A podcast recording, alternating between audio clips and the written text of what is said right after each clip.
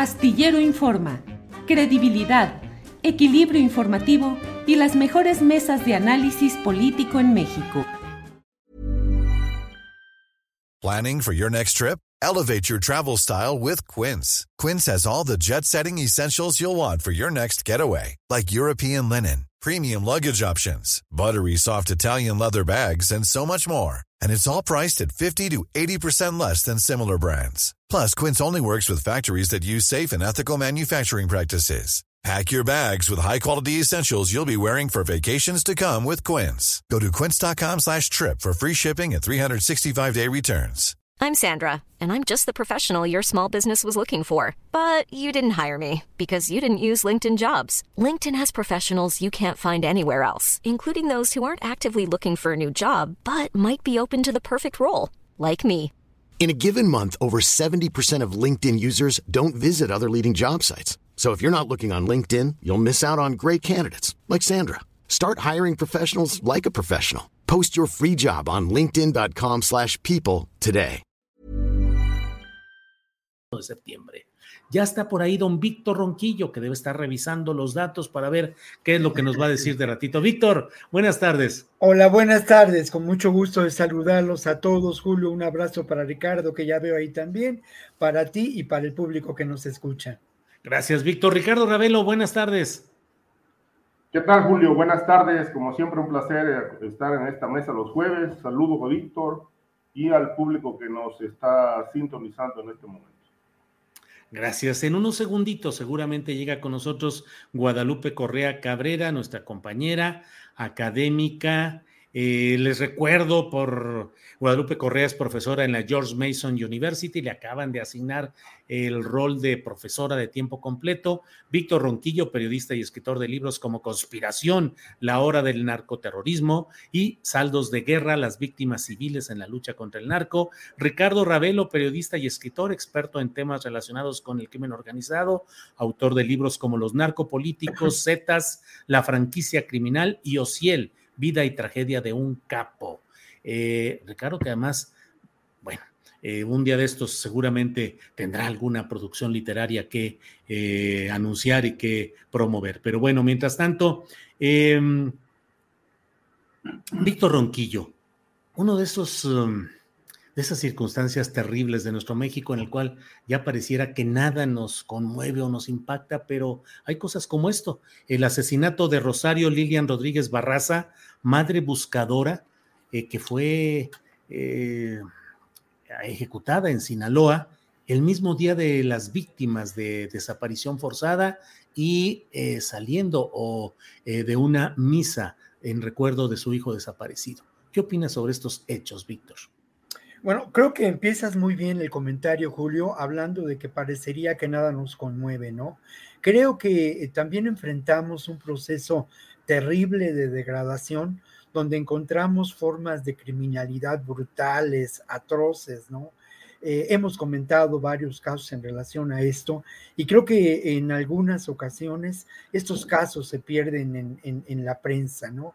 Hechos que nos dejan ver hasta dónde puede llegar la, ignominia, qué, qué tan violenta puede ser la situación que enfrentamos y qué tanto hay también un proceso ahí de, de patología social muy grave. Ahora, hay otro comentario que yo quiero hacer en relación a las madres buscadoras y que ya lo he hecho, pero que no me cansaré de repetirlo, ¿no?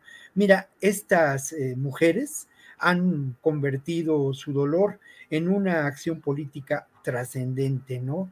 Han transformado ese dolor y esa inmovilidad que puede provocar la pérdida de un hijo o de una hija en una acción política que ha sido sumamente importante para poner en tela de juicio la acción del Estado mexicano en términos de la búsqueda de las personas desaparecidas, ¿no? Creo que lo que sucede con esta mujer allá en Sinaloa es parte también de la realidad que enfrentan estas mujeres buscadoras, ¿no? Salir a regiones apartadas, en muchas ocasiones sin ninguna protección, con lo mínimo para para, para, realizar esta búsqueda realmente las confronta a un peligro eh, muy grande. Por otra parte, también, este es otro rubro y otro tema, pues no hay duda de que seguimos enfrentando una amplia eh, vinculación, una amplia red de complicidades establecidas entre las fiscalías, los poderes fácticos de la criminalidad que llevan y el poder político que llevan a un ámbito enorme de impunidad. Sí, gracias, Víctor. Eh, damos, eh, yo no sé si ya está lista Guadalupe. Vamos por ahí, Guadalupe. Guadalupe, buenas tardes. Muy buenas tardes, Julio. Este se me hizo un poquito tarde, disculpa, pero aquí estoy con ustedes, con, como siempre, con todos los jueves, y muy contenta de platicar sobre estos nuevos temas este, que son muy complicados.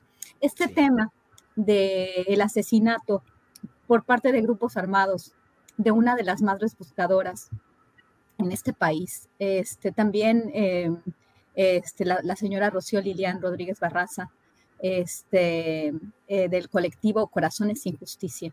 Este nombre dice mucho, ¿no? Dice, dice mucho y, el tema de, lo, de las desapariciones forzadas en el país es un tema y es un flagelo que nos ha venido, este, que se ha venido eh, acumulando. Sin embargo, creo que no hemos eh, analizado el tema y, desafortunadamente también, eh, eh, quizás esto que voy a decir no va a ser muy popular, porque no se ha querido hablar del tema de una forma directa y los, este, algunas ONGs internacionales que han apoyado a estos colectivos con mucha razón. Cuando estamos hablando de una madre que busca a sus hijos porque fueron desaparecidos por la delincuencia organizada, creo que tenemos que entender que es un, que es un flagelo, que es un dolor muy grande. Sin embargo, creo que no hemos analizado todo el contexto. ¿Qué sucede? Durante la guerra contra las drogas y en el, y en el contexto de, de, esta, este conflicto armado que se generó, declarado por el, eh, con el, por el gobierno mexicano y avalado por el gobierno de los Estados Unidos a través de la iniciativa Mérida, porque recordemos que la participación de las Fuerzas Armadas fue avalada en este contexto y la, la relación que tuvieron, por ejemplo, este, los aparatos de fuerzas especiales de la Marina con la DEA, quien realmente tuvo mucha más confianza. Las armas que se vendieron al, ejército mexicano por parte del Comando Norte, billones de dólares. Solamente en los primeros años del gobierno de Enrique Peña Nieto se, vendieron varios billones de dólares en armamento para guerra. ¿Qué, está, ¿Qué sucedió? ¿Por qué desaparece la gente? ¿Quién desapareció? ¿Por qué cada uno, por qué estas madres están buscando a sus hijos? Independientemente de la, de la actividad a la que se dedicaban, si es la mayoría, si es uno, si son dos, el que sea. En este país hubo desapariciones forzadas. Y en México, si no es que todavía continúa estas, estas prácticas, al parecer eh, la estrategia cambió, o por lo menos es lo que, lo que dice el presidente de la República, que la estrategia cambió, pero sabemos que esta, esta, esta aproximación, la guerra contra las drogas, cuando Felipe Calderón Hinojosa la empieza, empieza a hablar de que hay buenos y malos, y de que los malos tienen que ser atacados por los buenos, por las Fuerzas Armadas, por la Policía Federal, este, liderada por Genaro García Luna, se dieron muchas cosas en este país. Se desapareció de forma forzada la gente que estaba en los, en los, perdón, que estaba en los, en los grupos, en los grupos organizados. Este, y bueno, esto también fue avalado por las agencias estadounidenses que ahora también dan dinero a estas ONGs que centran sus esfuerzos en las desapariciones forzadas para hacer de esto un crimen de Estado y manejarlo por parte de las agencias extranjeras y de las Naciones Unidas en el marco también de la Comisión Interamericana. Esto es muy complicado y tenemos que seguir eh, hablando de ello y, y, a que se hagan las investigaciones pertinentes para, para ver qué fue lo que, lo que, lo que ha sucedido. Gracias, Guadalupe. Ricardo Ravelo, tu opinión sobre este tema, por favor. Mira, Julio, pues eh, por donde se le mire a esta situación de desapariciones, asesinatos de, los eh, padres de familia, eh, es un drama. Es un drama doloroso, un drama doloroso, inquietante, perturbador, donde las autoridades pues están haciendo tontas engrosando la impunidad en las entidades donde mayor número de desapariciones han ocurrido. Hablo de la autoridad como algo pues que existe y al mismo tiempo no existe. Hay una ausencia de autoridad, hay vacío de poder, vacío de Estado en este grave, grave drama de las desapariciones. Y para colmo de males, pues los deudos pagan las consecuencias eh, porque pues las autoridades no brindan ningún tipo de seguridad. Y obviamente ante la impunidad, pues estas, estos padres de familia tienen que jugarse la vida todos los días buscando a sus hijos. Es muy, es muy doloroso, por ejemplo, conocer el, el, el caso del estado de Jalisco, el caso de Nuevo León, entre otros, donde las propias, los propios familiares de desaparecidos, este, ante la impotencia o incompetencia de las autoridades, le, han estado tocando la puerta al crimen organizado para preguntarles dónde están sus hijos o que los propios miembros de la delincuencia organizada les den respuesta al eh, silencio oficial que obviamente cada día es más perturbador porque es un drama que no termina. Es un drama que obviamente empieza con la desaparición de un ser querido, continúa con la búsqueda infructuosa de estas personas y obviamente pues muchas veces termina en hechos lamentables como este crimen eh, atroz que ocurrió en, Sinaloa. Es, eh, digamos que el, problema es de, un, de una dimensión mayúscula, sobre todo porque no les dan respuesta de dónde están sus, sus seres queridos. Y obviamente cuando les dan respuesta pues les entregan restos que no se sabe si realmente pertenecen o no a sus seres queridos.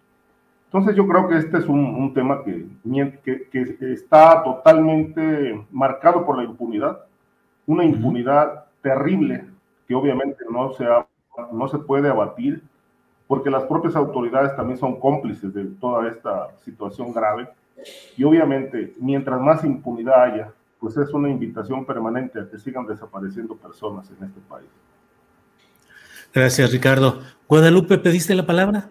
Sí, sí, sí. Este, solamente quiero decir una cuestión rápida porque no creo que, que, expliqué lo que quería decir con relación a este, a, este, a este evento de Rosario Lilian Rodríguez Barraza. Este, es, es interesante y es nefasto, es tristísimo lo que sucedió. Fue exactamente el día para conmemorar el Día Internacional de las Víctimas de Desapariciones Forzadas. ¿Quién la mató? ¿Por qué la mataron? ¿Por qué la mataron en este marco? Cuando hay también agendas que quieren poner este tema y, lo quieren llevar a otro, a otro nivel. Lo que quiero decir con esto es que en México, como bien dicen mis colegas, no se está investigando, no se, no estábamos, no se está haciendo justicia y la impunidad reina. Y con esta impunidad seguimos este, cargando todos estos pecados y esto nos va a costar muy caro como país, porque al llevar esto a las, a las cortes internacionales nos va a quitar soberanía y esto y, esto que se está haciendo también, porque en todo este contexto ni las ONGs quieren, quieren reconocer quién ha estado vinculado. Está vinculado al Estado mexicano, pero también el Estado estadounidense. Cuando la DEA colaboró, por ejemplo, en el caso de Veracruz, con la Marina con el gobierno de Veracruz y se desaparecieron muchas personas. ¿Cómo desaparecieron los Zetas? ¿Cómo se hicieron esta limpia, por ejemplo, simplemente en el estado de Veracruz? Esto es muy, y la, y la ciudad. Eso es muy, muy importante que empecemos a hablar claramente qué fue lo que pasó y por qué desaparecieron y por qué han desaparecido tantas personas en México y que no se hizo realmente un proceso este, de, justicia porque nadie debe ser desaparecido, porque independientemente que si están en un grupo criminal o no, y, y los que sea, si son muchos y son pocos, esto no puede ser, pero no hemos estado hablando de lo que está sucediendo y siempre este, nos estamos enfocando simplemente en lo superficial. Gracias. Al contrario, Guadalupe. Em, Víctor Ronquillo, justamente en este cuadro, que pues yo no sé, pero a veces pareciera que se ven dos Méxicos desde distintas visiones. Hay quienes dicen se está resolviendo el problema de la seguridad, se está avanzando, las políticas eh, ahí van, las estadísticas. Y por otro lado, la realidad que uno ve cotidianamente en las redes y en las denuncias y en los señalamientos periodísticos de lugares donde hay abatimientos, ejecuciones por muchas partes del país y al menos pareciera que el predominio del crimen organizado es tan fuerte. Hoy en la propia iniciativa que manda el presidente López Obrador, pues él habla de ese poder que, creciente del crimen organizado en México. ¿Qué opinas ya no solo del tema de la Guardia Nacional eh, que pase a la Sedena, que ya lo hemos hablado en otras ocasiones, sino específicamente de esta iniciativa, de la postura, de la exposición de motivos que da el presidente de México para tratar de explicar por qué quiere que la Guardia Nacional pase a la Sedena. Víctor. Mira, creo que hay un tema que eh, es muy importante reconocer. Y ese tema tiene que ver con la incapacidad del gobierno de la Cuarta Transformación para atreverse a desmontar lo que podemos considerar este orden eh, corrupto, este orden limitado que priva a partir de la generación y la gestación de los poderes fácticos vinculados al crimen organizado. Ahí sí, creo que lamentablemente este gobierno no ha enfrentado a esos grupos criminales que se han construido como verdaderas ínsulas del poder en diferentes entidades de nuestro país. Ahí está el caso de Tamaulipas como una evidencia clara. Ahí está en muchas regiones eh, de Chihuahua, de Veracruz, el ejemplo de los Duartes. Creo que la, la intención de la construcción de la paz de este gobierno ha llevado una estrategia acertada, abocada a trabajar en términos de las causas que pueden generar esta terrible violencia vinculadas con la pobreza, con el abandono social, con la falta de las esperanzas de los jóvenes. También ha hecho lo que ha podido en términos de una respuesta pues de emergencia con la constitución de la Guardia Nacional y, eh, y el eh, y sin duda, ¿no? El otorgamiento de las tareas de seguridad pública al ejército y a la marina, pero creo que ha faltado, si me lo permites, Julio, y esta es una reflexión de fondo que daría para mucho, ha, ha faltado una tarea de una acción verdaderamente política de reconocimiento de esta realidad. Una tarea política de gran envergadura, sin duda, que tendría que ver con desmontar estos elementos de, corrupción que se gestaron de manera determinante, no precisamente cuando la guerra del narco, sino que se gestaron después de la caída de lo que había sido el, eh, el, sistema político mexicano tradicional y la llegada de Vicente Fox y esa construcción de diferentes ínsulas del poder y la, ah, y la construcción de espacios de poder político por parte de gobernadores, ¿no? Es un tema que, que, da para mucho, pero creo que ahí, ahí es donde está la clave. Por eso es, es muy difícil que el tema de seguridad pública, el tema de seguridad, eh, como, lo, como ha sido tratado, se, se pueda resolver. Encontramos estos fenómenos y no hablamos del número de personas ejecutadas, que lamentablemente se ha multiplicado. Tampoco hablamos del número de personas desplazadas por la violencia y tampoco hablamos de un hecho que es innegable y que, y que el propio gobierno actual reconoce, ¿no? Territorios que lamentablemente son eh, ocupados por el crimen organizado, municipios eh, no enteros, pero sí eh, en, regiones significativas donde el crimen organizado establece una verdadera economía del delito y lucra con el dolor humano y establece prácticas de terror, a partir de la práctica del, paramilitarismo. Esto es la, realidad que lamentablemente eh, no, no se ha enfrentado de fondo, quizá porque, porque, hay, porque hay una imposibilidad de enfrentarla desde una perspectiva como la que se ha planteado hoy y no se ha recurrido, como yo lo he dicho en otros momentos, a buscar opciones de eh, distintas de una práctica de gobierno y de una gestión de gobierno y del Estado a partir de la propia sociedad, Julio. Sí, me refiero a una utopía, a una utopía de gestión de esos espacios de construcción de la paz con la participación de la sociedad, Julio. Sí. Bien, gracias, Víctor. Em, Guadalupe, sobre este tema de la iniciativa presidencial relacionada con la Guardia Nacional. Eh, en ella se dice, entre otras cosas, que la función primaria de la Guardia Nacional es contribuir, comillas, a la seguridad pública y desarrollará sus actividades con capacitación y adiestramiento policiales, coma, de naturaleza no bélica. Se cierran las comillas. Y en otra parte, pues se dice esta frase de que no se busca militarizar al país o implantar el autoritarismo, sino cuidar con la tutoría de la Secretaría de la Defensa Nacional el crecimiento sano de esa Guardia Nacional. ¿Qué opinas en general de esta iniciativa, Guadalupe? Bueno, creo que, creo que sí, el gobierno se encuentra rebasada, rebasado en el tema de seguridad. Recuerdo al señor Alfonso Durazo, que durante su, su estancia en la Secretaría de Seguridad y, de, de, de, Seguridad Ciudadana, eh, eh, él realmente, realmente se dedicó a buscar una candidatura en el estado de Sonora, ¿no? Se perdió mucho tiempo.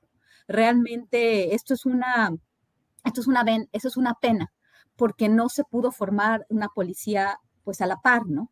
Y bueno, la Guardia Nacional, como ya hemos dicho en otras ocasiones, parecía ser necesaria en ese momento. Y bueno, el, hecho de una policía semimilitarizada se planteó la, creación de la gendarmería, primeramente también Genaro García Luna y, el señor Medina Mora, el, procurador general de la República en ese momento, habían planteado esta necesidad debido a la militarización de los grupos del crimen organizado. Pero la idea era a la par ir construyendo una policía, porque el problema de las policías locales y algunas policías a nivel estatal. Nada de esto se ha hecho.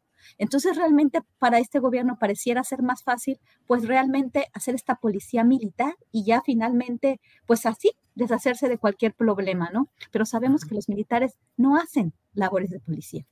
Eh, desde el principio se hizo una crítica brutal a la, y la incorporación de, las fuerzas federales, en especial de la Marina Armada de México y de la Secretaría de la Defensa Nacional a labores de seguridad pública. ¿Qué fue lo que pasó? Hemos tenido este, cientos de miles de muertos en este país no necesariamente únicamente por la inclusión, pero sí por la, por la, por la dinámica que se crea en ese sentido. ¿Seguimos haciendo lo mismo? Claro, vamos a hacerlo con, con protección a derechos humanos. Pues entonces, ¿qué, ¿de qué estamos hablando? ¿no? Creo que por eso cada una de las agencias de seguridad tiene un diferente papel. Yo creo que se están haciendo las cosas mal. Creo que no se, por ejemplo, se dice, se dice cosas importantes. ¿Por qué? Porque las administraciones anteriores nos fallaron a los mexicanos en muchos sentidos. Y esto le da legitimidad al gobierno de Andrés Manuel López Obrador. Pero ¿qué va a pasar? En los siguientes años, si no se resuelven los problemas por los cuales se eligió un nuevo modelo de gobierno. Creo que este enfoque en, y sin decir abrazos no balazos, pero en atacar las causas de raíz de la pobreza, de que son la pobreza, la desigualdad, la falta de oportunidades de los jóvenes, es una cuestión básica y fundamental. Pero si a la par no mejoramos las instituciones para poder hacer justicia, pues esto nunca va a llegar a ningún lado y parece que no está llegando a ningún lado. El presidente habla muy bonito, el presidente tiene, tiene muchos seguidores y realmente cuando hacemos la comparación entre el proyecto de la cuarta transformación y el proyecto que dicen que es neoliberal, que realmente de liberal tiene muy poco, porque realmente fueron puros oligopolios transnacionales los que se fortalecieron, este, al hacer esta comparación, pues dice uno, pues, pues mejor una, una promesa, ¿no? De algo mejor. Pero realmente eh, creo que se está fallando y bueno, el presidente quiere ya avanzar este proyecto ya militarmente, ¿no? No hacerlo como debió de haberse hecho, marcar términos, marcar plazos y hacer una policía que funcione a todos niveles. Creo que no se tiene un programa de gobierno a nivel nacional para poder eh, dar una respuesta a este, a este flagelo tan grande que tiene México. Gracias, Guadalupe. Ricardo Ravelo, por favor, tu opinión sobre este tema de la iniciativa de reformas legales que envía el presidente de la República eh, teniendo como punto de referencia el artículo de la Constitución en sus reformas en las cuales establece que la Guardia Nacional debe tener un carácter civil, y lo dice dos veces, no solo un mando, sino un carácter civil. En fin, sobre esta iniciativa, Ricardo, ¿qué opinas? Bueno, pues, eh, hemos comentado aquí, Julio, que es una esto de la Guardia Nacional y adscribirla al, al ejército, pues es totalmente violatorio de la Constitución, el hecho mismo de que sea una Guardia Nacional Militar, una policía militar, bueno, es violatorio de la Constitución, pero la Constitución se viene violando, no ahora, se viene violando desde hace muchos sexenios, es decir, hay que tomar en cuenta que la, pues, los primeros destellos preocupantes de la militarización lo vimos en el sexenio de Carlos Salinas. Eh, seis años después, este, con Ernesto Cedillo, fue todavía más marcada esta presencia del ejército en tareas de seguridad, eh, aunque en aquel momento eh, se manejó como una, una coadyuvancia, como un apoyo a la autoridad civil para enfrentar los problemas de la, de la inseguridad, el narcotráfico, en efecto, como lo estamos viviendo ahora, eh, y sobre todo en estados que, que ya eran eran este, considerados como críticos, el caso de Tamaulipas, Nuevo León, Baja California, entre otros. Incluso los propios delegados de la PGR, extinta PGR, eran muchos militares, estaban en las zonas fronterizas, eh, haciéndose cargo de las investigaciones contra la delincuencia organizada. Y paulatinamente esto, bueno, fue creciendo, creciendo, a grado tal de que, bueno, hoy parece que que los civiles no sirven para nada, que todo tiene que atenderlo el ejército, todas las soluciones las tiene el ejército, el ejército es eh, constructor, el ejército es administrador, el ejército se encarga de la seguridad, etcétera, etcétera. Todo pasa por las manos de los militares. Aquí la gran pregunta es que, independientemente de que todo esto es preocupante eh, y bastante digamos, eh, cuestionable, eh, la gran pregunta es, ¿y por qué no se resuelve la seguridad pública? Es decir, ¿cuál, qué, qué, qué factores están incidiendo en que esta situación de grave inseguridad no se resuelva? Eh, ¿Acaso es provocado? ¿Acaso es provocado para justificar que el ejército realmente tome todo el control de la seguridad pública en México? Eh, una vez que ya lo tienen, la otra pregunta es por qué no, no se pacifica este país. Falta de estrategia. Eh, bueno, se ha dicho que esta, esta estrategia es totalmente diferente y se ha apostado muchísimo a, a no ejercer violencia contra la delincuencia organizada bajo el argumento de que la violencia genera más violencia. Pero yo considero que a esta estrategia le faltan muchos pies le faltan brazos, eh, ejecutores, porque no nada más es no ejercer violencia y digamos que atender las causas. Eh, hay un, un clima de inseguridad preocupante que obviamente no se está resolviendo. No quiero decir que no se esté atendiendo, simplemente la estrategia que se ha puesto en marcha es insuficiente para poder enfrentar un flagelo de esta naturaleza. Es decir, mientras la delincuencia organizada avasalla estados como Zacatecas, eh, la Guardia Nacional no mete las manos. El ejército no actúa para llevar pacificación, para detener a criminales que están generando un estado de violencia dentro de un estado de derecho. Entonces, creo yo que si no se aplica la ley, esto, es, esto parece muy simple y y al mismo tiempo es muy complejo.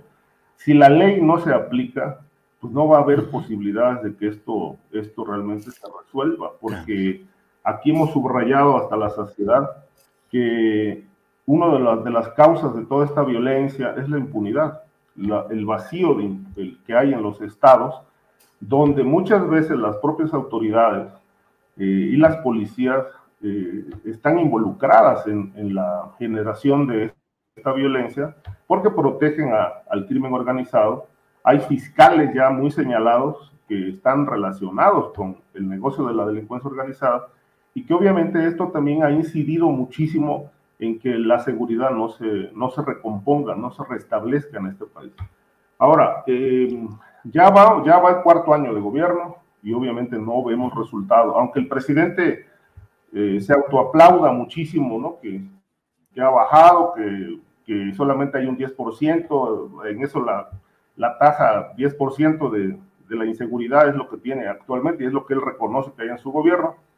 Pero bueno, eh, más allá de porcentajes, de estadísticas, este, lo cierto es que ah, la, la percepción es, es de miedo, la gente tiene miedo. Víctor decía hace rato, habló de un tema de los desplazados. En efecto, hay muchísima gente desplazada en estados como Michoacán, Guerrero, entre otros, donde realmente son ya territorios invivibles, porque están completamente tomados por la criminalidad. Ahora, eh, ¿y, el, y, y el ejército por qué no actúa? Es decir, si ya tienen todo el poder, tienen todo y está totalmente militarizado el país, ¿por qué no se hace un ajuste a la estrategia de seguridad? creo yo que esto, esto ya este, raya en una suerte como de capricho, ¿no? Es decir, el presidente terminará su sexenio con una política de abrazos y no balazos que lamentablemente hasta hoy no nos ha dado resultados satisfactorios. Sí. Gracias, eh, Ricardo. Eh, Víctor Ronquillo, un tema del cual hemos hablado aquí con frecuencia es cómo ciertos uh, territorios donde hay riqueza estratégica, minerales estratégicos, suelen ser acosados por bandas del crimen organizado que ayudan a expulsar a los pobladores para que luego ahí se instalen este tipo de industrias extractivas. Ahora tenemos el caso de Litio MX, la nueva empresa que ha anunciado el gobierno federal y se anuncia como coordinador de los primeros trabajos al gobernador de Sonora, Alfonso Durazo. Eh, ¿Cómo ves este tema? Porque ahí está, desde luego, pues el que dicen que es el mayor yacimiento de litio del mundo, que ha sido de una empresa anglo-canadiense, eh, traspasada luego la mayoría accionaria a una empresa china. Eh, ¿Cómo ves todos estos uh, ingredientes que convergen en un tema del futuro y del presente como es el litio? Víctor Ronquillo. Sí, yo creo que lo hemos ya manifestado. Guadalupe tiene un libro a propósito de ello, ¿no? Y creo que no hay la menor duda de cómo lamentablemente eh, parte de la violencia que vivimos en este país tiene que ver con la estrategia por parte de eh, sectores que corresponden a lo que yo consideraría los sótanos del poder eh, económico, los sótanos del poder eh, también político, y que detrás de ello se da la, sin duda, una, eh, una estrategia para el control de los recursos naturales en, en, en buena medida, ¿no? Yo encontraba en esos momentos dificultades para relacionar esa estrategia de control de los recursos naturales por parte de empresas transnacionales con la estrategia de geopolítica establecida desde hace décadas por el gobierno y los intereses del complejo militar eh, industrial de Estados Unidos, ¿no? No hay duda de que esto, esto está en juego y que el litio representa uh, sin duda un recurso fundamental para lo que podemos considerar la estructura económica y la estructura de movilidad y los recursos a futuro. Eh, hay lamentables coincidencias en cuanto a la presencia de grupos del crimen organizado en el territorio donde existe riqueza de recursos, ¿no? No solamente en términos de los recursos eh, de la minería, sino en, sino en términos incluso de recursos como los, los bosques o como los recursos que se generan a través de la agricultura, ¿no? Pensemos en Michoacán. One size fits all seemed like a good idea for clothes. Nice dress. Uh, it's a it's a t-shirt. Until you tried it on. Same goes for your healthcare. That's why United Healthcare offers a variety of flexible, budget friendly coverage for medical, vision, dental, and more. So, whether you're between jobs, coming off a parent's plan, or even missed open enrollment, you can find the plan that fits you best. Find out more about United Healthcare coverage at uh1.com. That's uh1.com. It's that time of the year. Your vacation is coming up. You can already hear the beach waves, feel the warm breeze relax, and think about work. You really, really want it all to work out while you're away. Monday.com gives you and the team that peace of mind. When all work is on one platform and everyone's in sync, things just flow wherever you are. Tap the banner to go to Monday.com.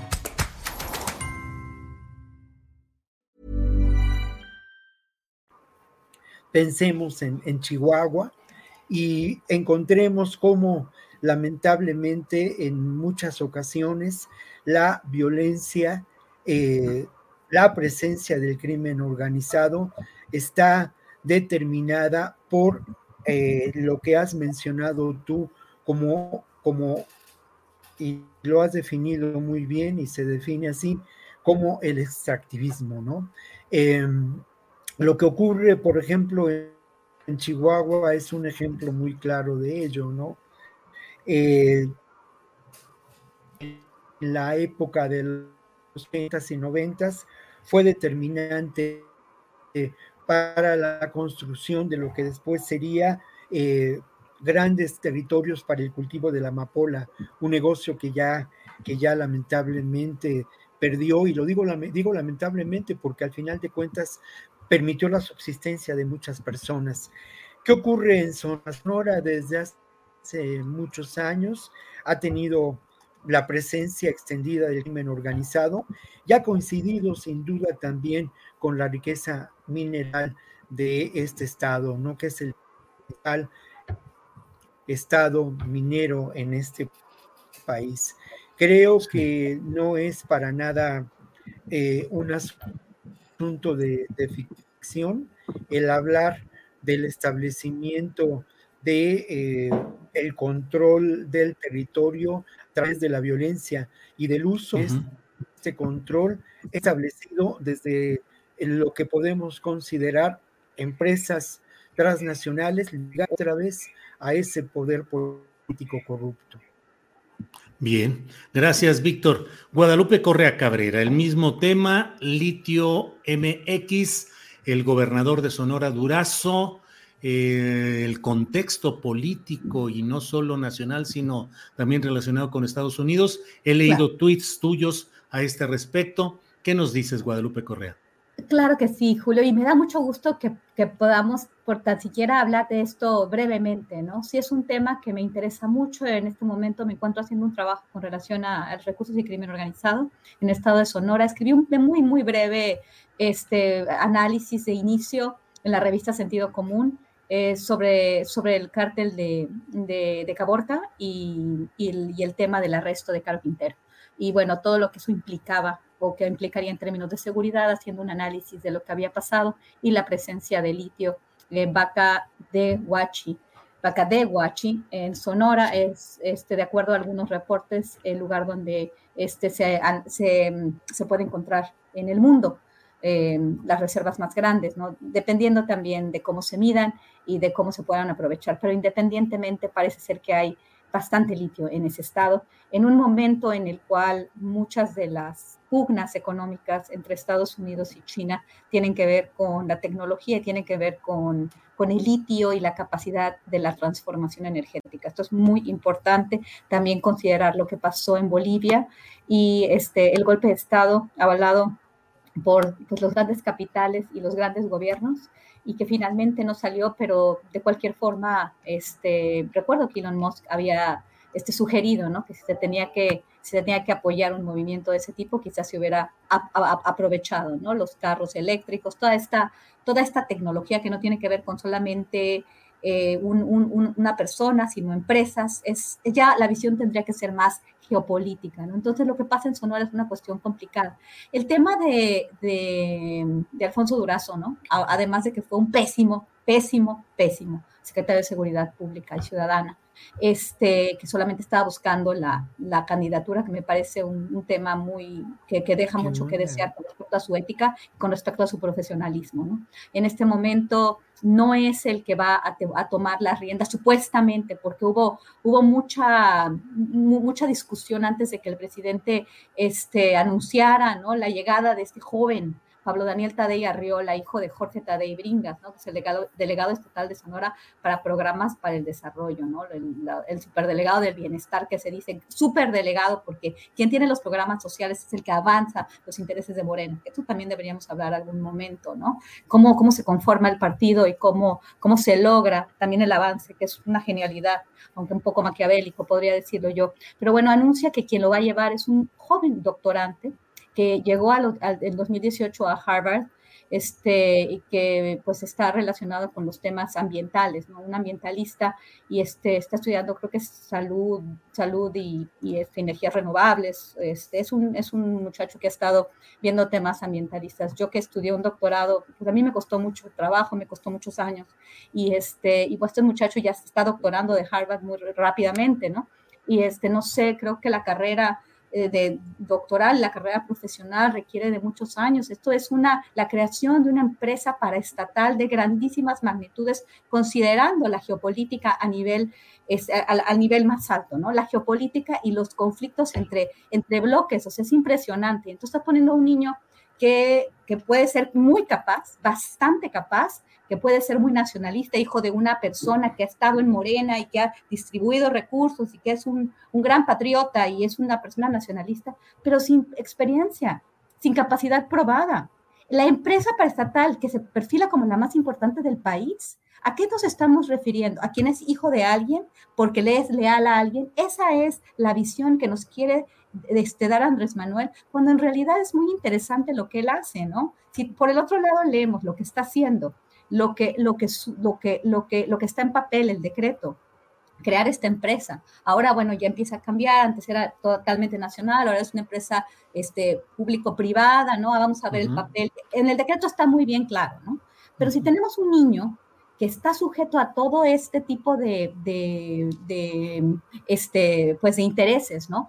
Turazo, la señora Cloutier, este, estaban muy, muy ya este, manejando la agenda con, con, compañías estadounidenses, con el grupo Albright Stonebridge Group, este, que fundó Madeleine Albright, la difunta Madeleine Albright, secretaria de Estado de los Estados Unidos, en un momento muy importante, una señora poderosísima, cuya política va paralela a la política exterior de los Estados Unidos. Ellos ya, ya traían a los capitales, ya estaban hasta trayendo aquí a, a, este, a Roberta Jacobson en, en, uno de los del Consejo del Estado de Sonora para las energías renovables, ¿no? Todo es renovable con relación a Pablo Daniel Tadei Arriola, ¿no? Todo es renovable, todo vamos, vamos hacia los intereses de los Estados Unidos. Es muy interesante y es importante poner a alguien que tenga la capacidad de vincularse y de entender que esto no es un juego, pero parece ser que la elección no fue por ahí y vamos a ver cuál va a ser el papel de, Alfonso Durazo en esto, ¿no? Porque pues él también parece ser que, tiene muchas ambiciones, es un,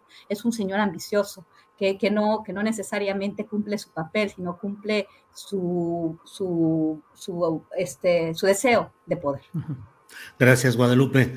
Eh, Ricardo Ravelo, sobre este tema eh, complicado en términos técnicos, tecnológicos, pero a fin de cuentas imbuido en la defensa o la búsqueda de defender pues la soberanía nacional, el derecho nacional a tener el control de ese tipo de riqueza, pero con todos los entretelones y todos los detalles que nos han platicado. Ricardo, ¿cuál es tu opinión? Sí, digamos, yo, yo creo que eh, hay una ya, se nacionalizó una parte de esto, porque gran parte de la riqueza del litio está en manos extranjeras. Hay empresas canadienses, empresas chinas explotando este mineral eh, tan codiciado por las empresas dedicadas a la, tecnología. Eh, obviamente, si eh, el crimen organizado siempre ha estado, digamos, su, la explosión y, la dinámica del crimen organizado ha tenido una, una relación directa con con el control de estos recursos naturales, obviamente no propia, no, no solo el litio, sino desde hace muchos años, ¿no? Toda la, la zona de la cuenca de Burgos, en su momento con la explotación del gas, pues bueno, hubo mucho desplazamiento humano ahí, precisamente porque la delincuencia organizada fue un instrumento, un instrumento del Estado eh, para eh, desplazar gente, aprovecharse de las tierras y explotar los recursos naturales. Entonces, si no es Estados Unidos, es el crimen organizado. Guadalupe mencionaba este antecedente, en efecto, del golpe de Estado en Bolivia, justamente después de que Evo Morales nacionalizó el litio. Eh, se asocia el golpe de Estado a toda esta política eh, que impedía la intervención de Estados Unidos en, Bolivia. Y ahora, bueno, en el caso de México, eh, Sonora es un estado, obviamente, con muchísima delincuencia organizada, aunque el propio gobernador Alfonso Durazo pues ha, llegado a, ha caído en un, en un, cinismo atroz al declarar no hace mucho, no hace mucho tiempo, creo que a propósito de la captura de Caro Quintero, que en realidad no tenía información si el señor Caro Quintero era el jefe del cártel de Caborca y si estaba operando desde Sonora.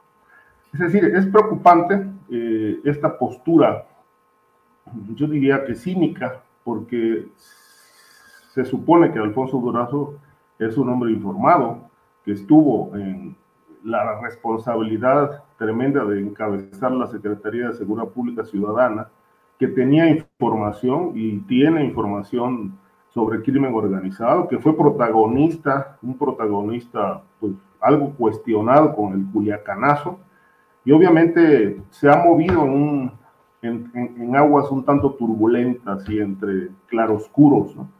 Eh, hay que recordar que después de la detención y liberación del, del, general Cienfuegos, la DEA eh, deslizó información en el sentido de que estaban investigando a Alfonso Durazo, pero ya no se supo más al respecto. Él negó que estuviera bajo investigación, pero bueno, se sabe que, que Estados Unidos lo tiene en la mira por presuntas relaciones con el crimen organizado. Ahora, en el tema del litio en Sonora es, es, un, digamos, es motivo de una guerra, una guerra comercial, pero también una guerra con el crimen organizado. Y, y, es que en realidad la, la, información sobre las reservas que hay de litio, pues están un tanto encontradas. Se habla, por ejemplo, un dato que consulté, de que México y particularmente en, ese, en esa entidad en Sonora, eh, tiene 1.7 millones de toneladas de litio. Pero hay otros, otros datos en el sentido de que en realidad las reservas probables o probadas es de 243.8 millones de toneladas. Es decir, es una, una cantidad excesivamente rica eh, que obviamente eh, detona muchas disputas. El control político, el control de, la delincuencia organizada y por supuesto la intervención de los, del gobierno de Estados Unidos para mantener de alguna manera el control de esto, porque en realidad cuando ya se, nacionalizó el litio en México, pues gran parte de, este mineral pues ya estaba en manos de extranjeros, eh, como hasta ahora, de China, de Estados Unidos, etc. Y eh, creo que el papel que va a jugar Durazo pues es más bien político, ¿no? Y, creo yo que ahí vamos a ver si realmente, de qué tamaño es, digamos, la, el, papel que va, a desempeñar este, un personaje, insisto, lleno de claroscuros, que está bajo investigación de la DEA, que tuvo antecedentes bastante sospechosos en el Culiacanazo, es decir, más allá de la actuación que, tenga e, en, este nuevo papel con la empresa eh, del Estado, yo creo que Alfonso Dorazo va a estar, va a estar muy, muy bien observado dentro y fuera de México. Gracias, Ricardo Ravelo. Eh, Víctor Ronquillo, son las 2 de la tarde con 46 minutos. Nos acercamos al final de este programa. Tenemos muchos temas en cartera que pues, son susceptibles de, ser tocados en este programa por favor, lo que desees eh, comentar de algunos de los temas que están por ahí pendientes, e igual peticionaré a Ricardo y a Guadalupe de que escojan alguno de estos temas para tocarlo en su oportunidad. Víctor, por favor. Bueno, a mí me parece muy importante la visita de la encargada del tema de desplazamiento forzado por parte de las Naciones Unidas en México, ¿no?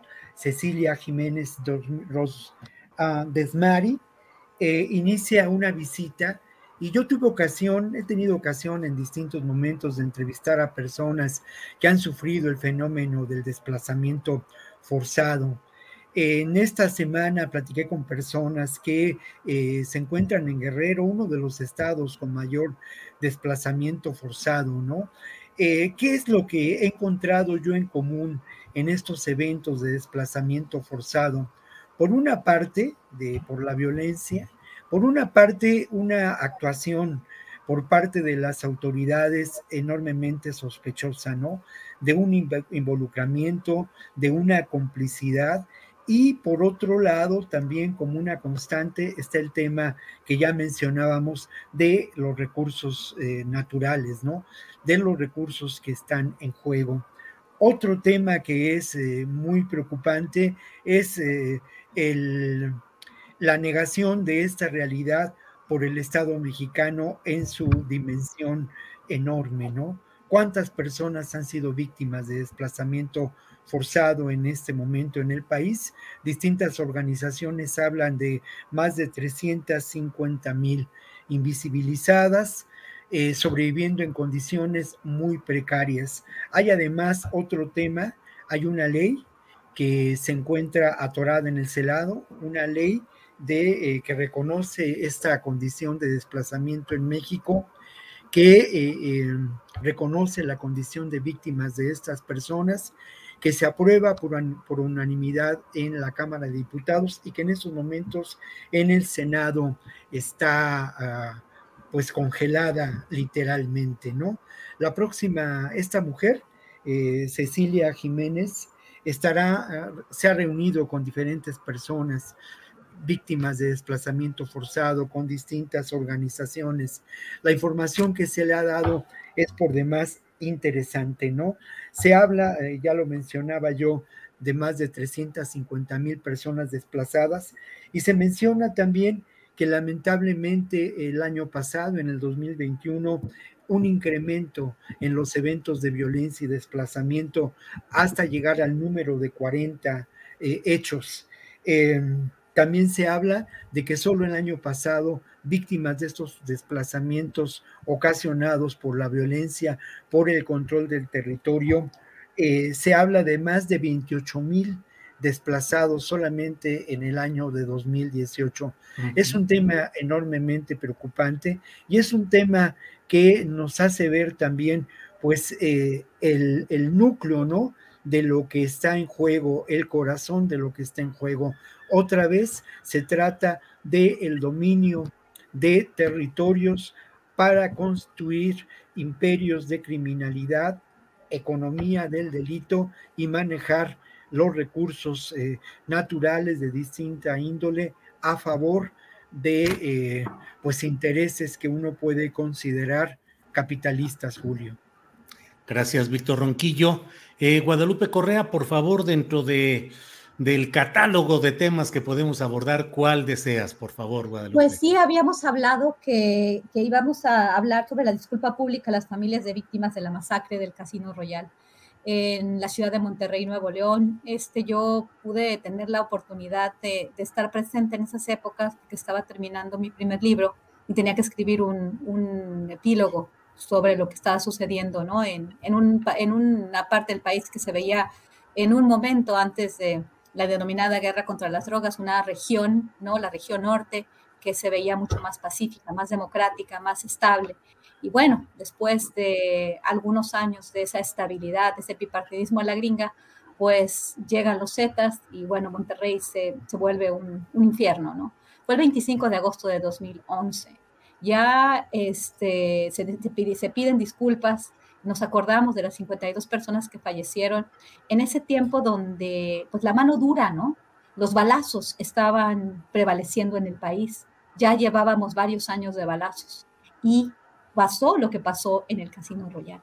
Me parece importante que recordemos esto. Muchas veces estas disculpas públicas algunas personas las ven por demás. A mí me parecen interesantes. Desafortunadamente, a veces solamente se utilizan para, para, politizar el fenómeno, pero si podemos entender y podemos recordar lo que sucedió, por qué sucedió lo que sucedió, y fue solo simplemente una más de las miles de masacres, bueno, de las decenas de masacres de ese nivel que sucedieron durante la administración de Felipe Calderón Hinojosa. Creo que ese señor debería de, de verdad, de callarse la boca, de, de, de cerrar su cuenta de Twitter, porque lo que sucedió en su administración no tiene, no, no tiene palabras. Recuerdo San Fernando I, San Fernando II, este, los, los, este, los cuerpos mutilados en Cadereyta, Nuevo León, las masacres en la ciudad de Veracruz, las cabezas en todos lados.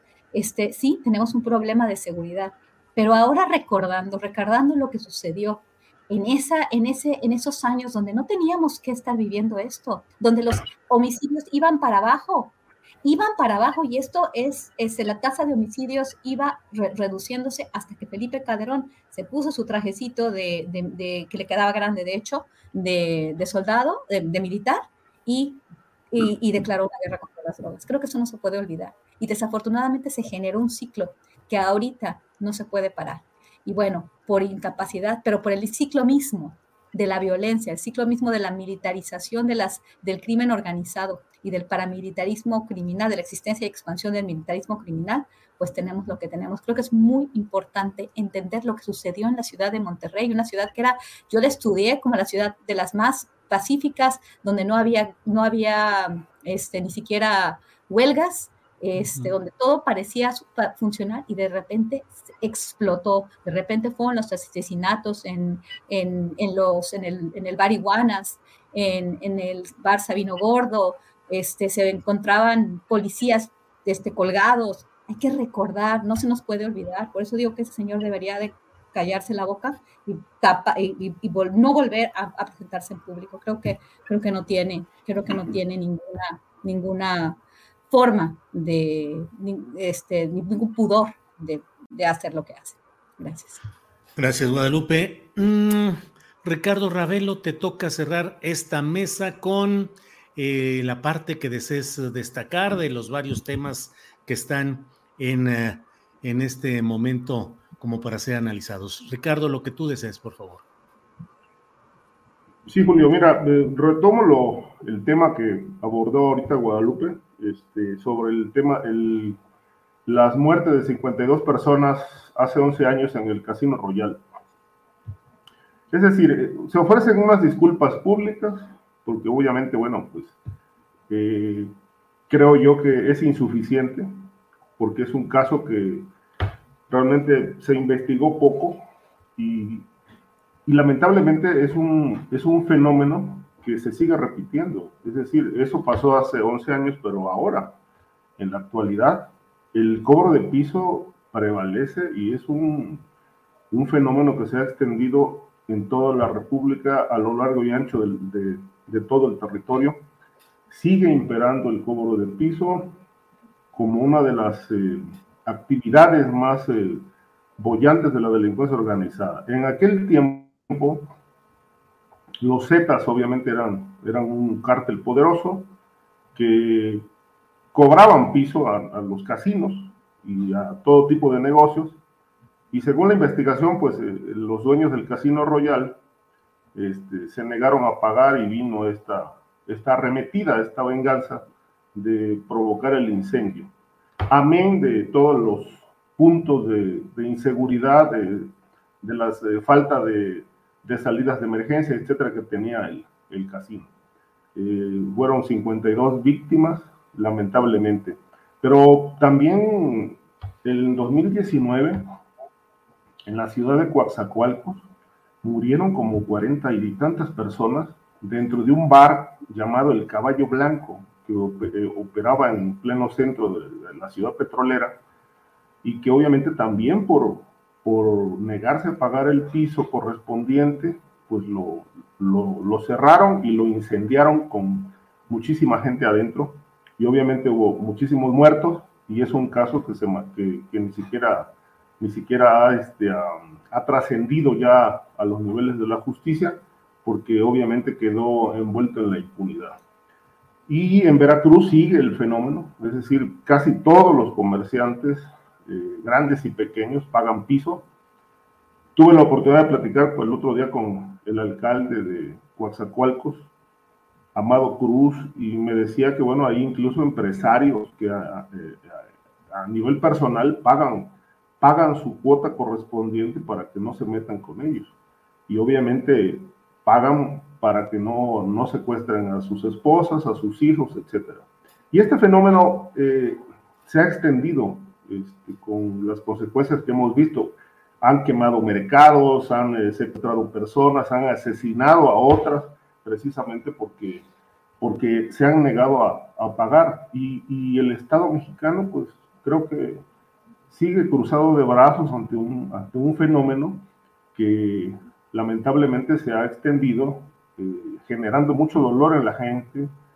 Eh, hay, hay, gente que ya cerró sus negocios porque pues, le suben las cuotas mensuales este, y que ya no puedan seguir trabajando porque obviamente las ganancias, pocas o muchas, pues se van a la delincuencia organizada que les exige este pago de impuesto ilegal, el piso correspondiente, y, y la autoridad muchas veces eh, como se ha denunciado, participan en este fenómeno los policías que brindan protección o también cobran su cuota correspondiente este, para eh, mantenerse, este, mantener el control ahí de los territorios. ¿no?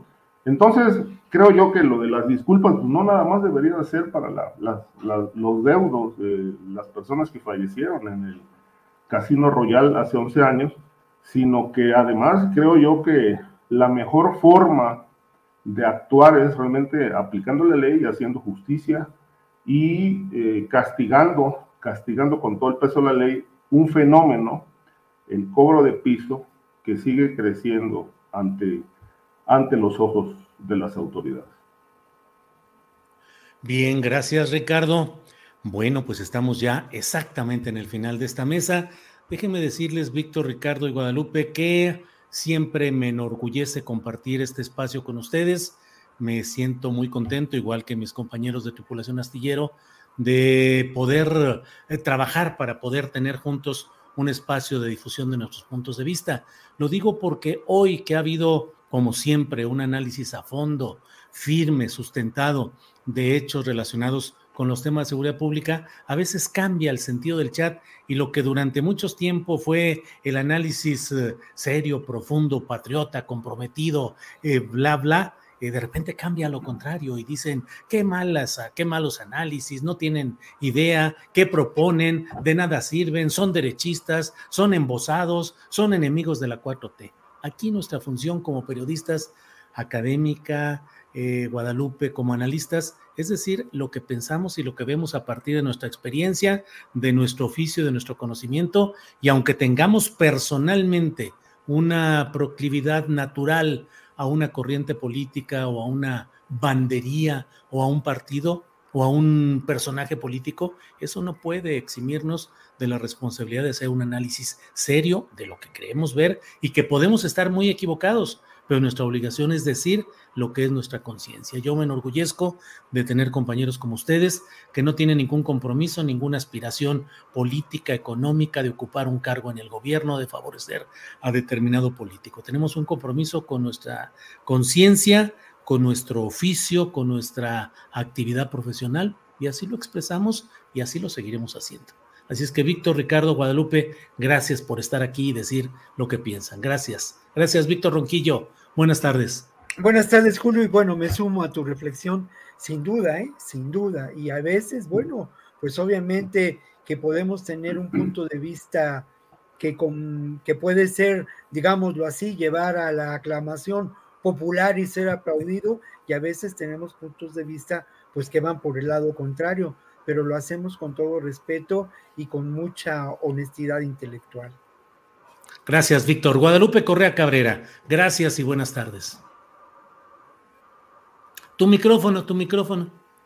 Sí, yo estoy muy, muy orgullosa de formar parte de esta mesa y luego me, decían, yo, yo le dije a Adriana, a mí se me hace que esto que voy a decir delite no les va a gustar y ya me estaban diciendo que yo quería estar en, en esa posición. Absolutamente no, yo tengo una posición muy bonita que me encanta y es muy segura, no me van a correr a menos de que haga algo muy malo. Yo tengo mucho, mucha pasión por lo que hago y jamás quiero un puesto político. Así es de que si me dicen que yo quiero un puesto político y que por eso estoy, estoy haciendo esto, pues están equivocados porque me encanta lo que hago. Este, participar en mis mesas y dar clases es lo que más me gusta. Y muchas y estar con ustedes es de verdad un placer y un privilegio. Gracias, Guadalupe. Ricardo Ravela, Ravelo, gracias y buenas tardes. Gracias, Julio. Sí, pues coincido con mis compañeros. Aquí ejercemos la crítica y obviamente pues no estamos en contra de nadie, simplemente hacemos periodismo. Eh, a veces nos equivocamos, porque bueno, obviamente no somos sabios, nos equivocamos eh, precisamente porque pues el periodismo tiene, tiene este, este límite de lo humano, ¿no? Pero evidentemente que pues yo creo que a ningún gobierno le, le hace bien una prensa aliada yo creo que la, la, mejor forma de seguir construyendo un país mejor es haciendo un periodismo crítico y señalando los hierros y desatinos de cualquier gobierno. Bien, pues eh, como siempre, muchas gracias. El gran gusto de estar con ustedes. Nos vemos pronto. Víctor Ricardo Guadalupe, hasta pronto. Gracias. Para que te enteres del próximo noticiero, suscríbete y dale follow en Apple, Spotify, Amazon Music, Google o donde sea que escuches podcast. Te invitamos a visitar nuestra página julioastillero.com.